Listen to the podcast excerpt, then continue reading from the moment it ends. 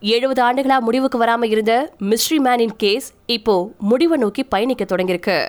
விடை கிடைக்காத எண்ணற்ற விஷயங்கள் இந்த உலகத்துல இன்னும் இருந்துட்டே தான் இருந்துட்டு இருக்கு அதுக்கு விடை தேடுறதுல சுவாரஸ்யமும் ஆபத்துகளும் அதிகம் நிறைஞ்சிருக்கும். அந்த வகையில ஏழு தசாப்தங்களா காரணம் கண்டுபிடிக்க முடியாம இருந்த ஒருத்தருடைய மரணத்துக்கு இப்போ விடை கிடைக்க போகுது. அதன் முதல் படியா கண்டுபிடிக்கப்பட்ட நபரின் பேர் மற்றும் அவர் யாரு அப்படிங்கிற தகவல்கள் சேகரிக்கப்பட்டிருக்கு. எழுபத்தி மூணு ஆண்டுகளுக்கு முன்னாடி ஆஸ்திரேலிய கடற்கரையில ஒரு மனிதனுடைய உடல் கரையில ஒதுங்குச்சு.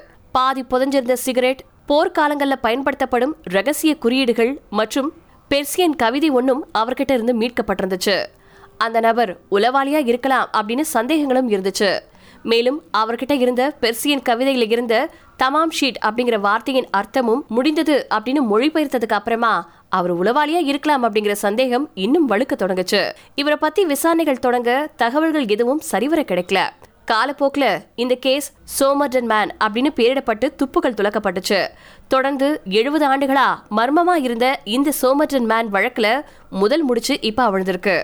அடிலைட் பல்கலைக்கழகத்தில் பணியாற்றி வரக்கூடிய ட்ரெக் அப்பார்ட் அப்படிங்கிற நபர் தான் இந்த மிஸ்ட்ரி மேனின் கேஸை திரும்பவும் தோண்டி எடுத்தவர். அவர் என்ன சொல்லியிருந்தார்னா அந்த சோமர்ஜன் மேனுடைய பேர் கார் சார்லஸ் வெப். இவர் மெல்போர்ன் நகரத்தைச் சேர்ந்த எலக்ட்ரிக்கல் இன்ஜினியர் கடந்த ஆயிரத்தி தொள்ளாயிரத்தி நாற்பத்தி எட்டாவது வருஷத்துல சோமர்டன் கடற்கடையில இவருடைய உடல் ஒதுங்குச்சு.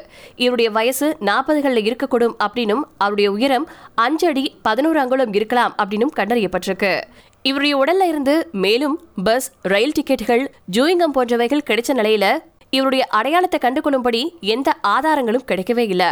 இதனால இவருடைய தலைமுடியை மட்டும் சேகரிச்சு வச்சுட்டு கார்ல வெப்ப புதைச்சிட்டாங்க. இவருடைய கல்லறையில இங்கு புதைக்கப்பட்டிருப்பவர் சோமர்டன் பீச்சில் கண்டடிக்கப்பட்ட அடையாளம் தெரியாத நபர் அப்படின்னு குறிப்பிடப்பட்டிருந்துச்சு. கடந்த வருஷம் இவர் யாரு அப்படிங்கிற மர்மத்தை கண்டுபிடிக்கணும் அப்படிங்கிற நோக்கத்துல ட்ரெக் சேகரிச்சு வைக்கப்பட்டிருந்த இவருடைய தலைமுடிய அமெரிக்காவின் பிரபல தடவியல் நிபுணர் ஃபிட்ஸ் பாட்ரிக் கிட்ட கொடுத்தாரு. இவருடைய ஆராய்ச்சியில கிட்டத்தட்ட நாலாயிரம் பேர்கள் ஒத்துப்போன நிலையில கண்டுபிடிக்கப்பட்டவர் கார்ல் வெப்தா அப்படின்னு கடைசியில தெரிய வந்துச்சு. அவர்கள் சந்தேகிக்கும் மனிதர் இவர்தான் அப்படின்னு உறுதிப்படுத்திக் கொள்ள கார்லினுடைய உறவினர்கள் யாரு? அவங்க எங்க இருக்கிறாங்க? அப்படிங்கிற தகவல்களையும் சேகரிச்சு வந்துட்டு இருக்கிறாரு ட்ரெக். அவர்களின் கூற்றுப்படி நவம்பர் பதினாறு ஆயிரத்தி தொள்ளாயிரத்தி அஞ்சுல மெல்போர்ன்ல ஃபுட்ஸ்கிரேவ்ல பிறந்தவர் தான் கார்ல். இவருக்கு உடன் பிறந்தவர்கள் மொத்தம் அஞ்சு பேரு. டோரத்தி ராபர்ட்சன் அப்படிங்கிற பெண்ணை மனம் புரிஞ்சிருந்தாரு அப்படின்னும் தெரிய வந்திருக்கு. கார்லின் மனைவி அவரை பிரிஞ்சதுக்கு அப்புறமா தெற்கு ஆஸ்திரேலியாவுக்கு வந்துட்டாங்களா.